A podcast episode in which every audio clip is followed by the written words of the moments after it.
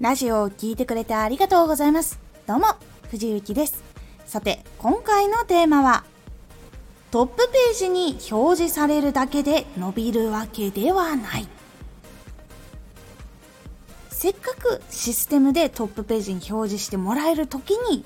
やったー表示されただけでは、しっかりとチャンスをつかめないことがあるかもしれないんです。このラジオでは毎日16時、19時、22時に声優だった経験を活かして初心者でも発信上級者になれる情報を発信しています。それでは本編の方へ戻っていきましょう。多くの人にしっかり聞いてもらいやすい更新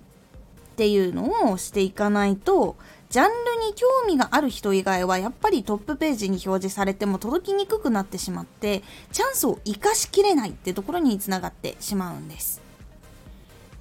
いわゆるこうトップページに表示されてるのに再生してもらえないとか再生してもらったのにフォローにつながらなかったっていう部分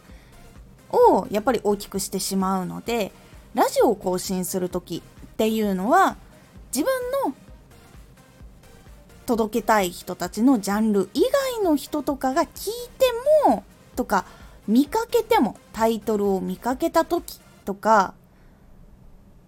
アイコンを見た時とかに興味を持ってもらえるようにしっかりと工夫をして更新をしていくっていうことが実は大事になります。めっちゃコアなチャンネルでめちゃくちゃコアにしているっていう場合だったらちょっと話が変わってくるんですけど多くの人に聞いてもらいたいって思ってる方多いと思うんです。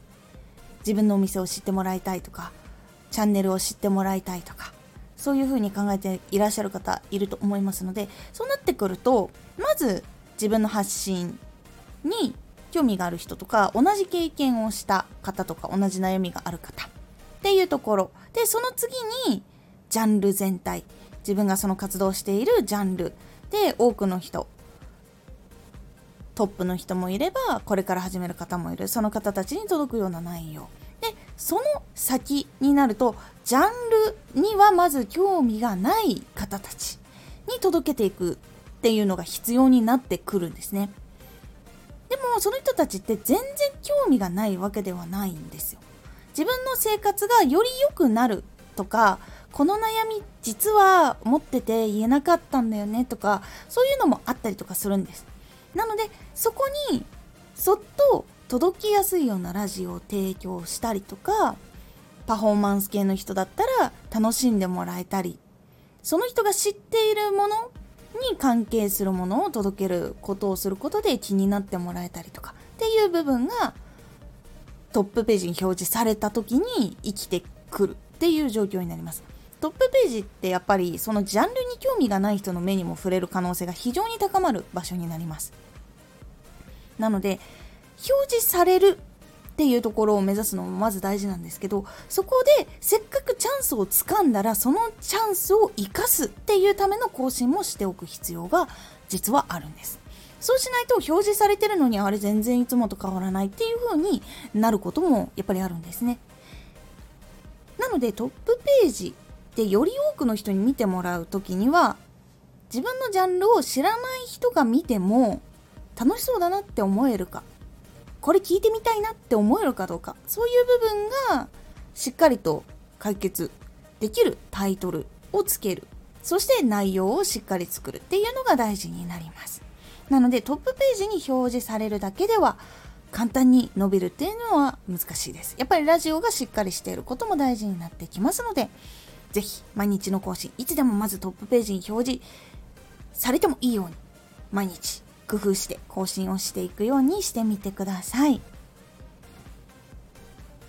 今回のおすすめラジオ。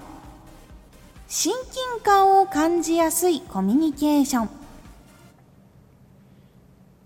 人はいろんなコミュニケーション手段を持っています。でその中でどういうのが最も親近感を持ってもらいやすいのか。そしてコミュニケーション手段の中でいくつかピックアップしてその時にどう伝えた方がいいのかっていうお話をしております。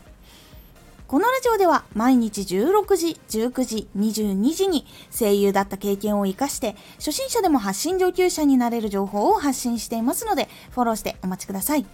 毎週2回火曜日と土曜日に藤雪から本気で発信するあなたに送るマッチョなプレミアムラジオを公開しています。有益な内容をしっかり発信するあなただからこそ収益化してほしい。ラジオ活動を中心に新しい広がりにつながっていってほしい。毎週2回火曜日と土曜日。ぜひお聴きください。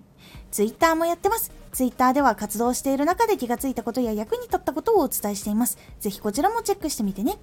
コメントやレター、いつもありがとうございます。では、また。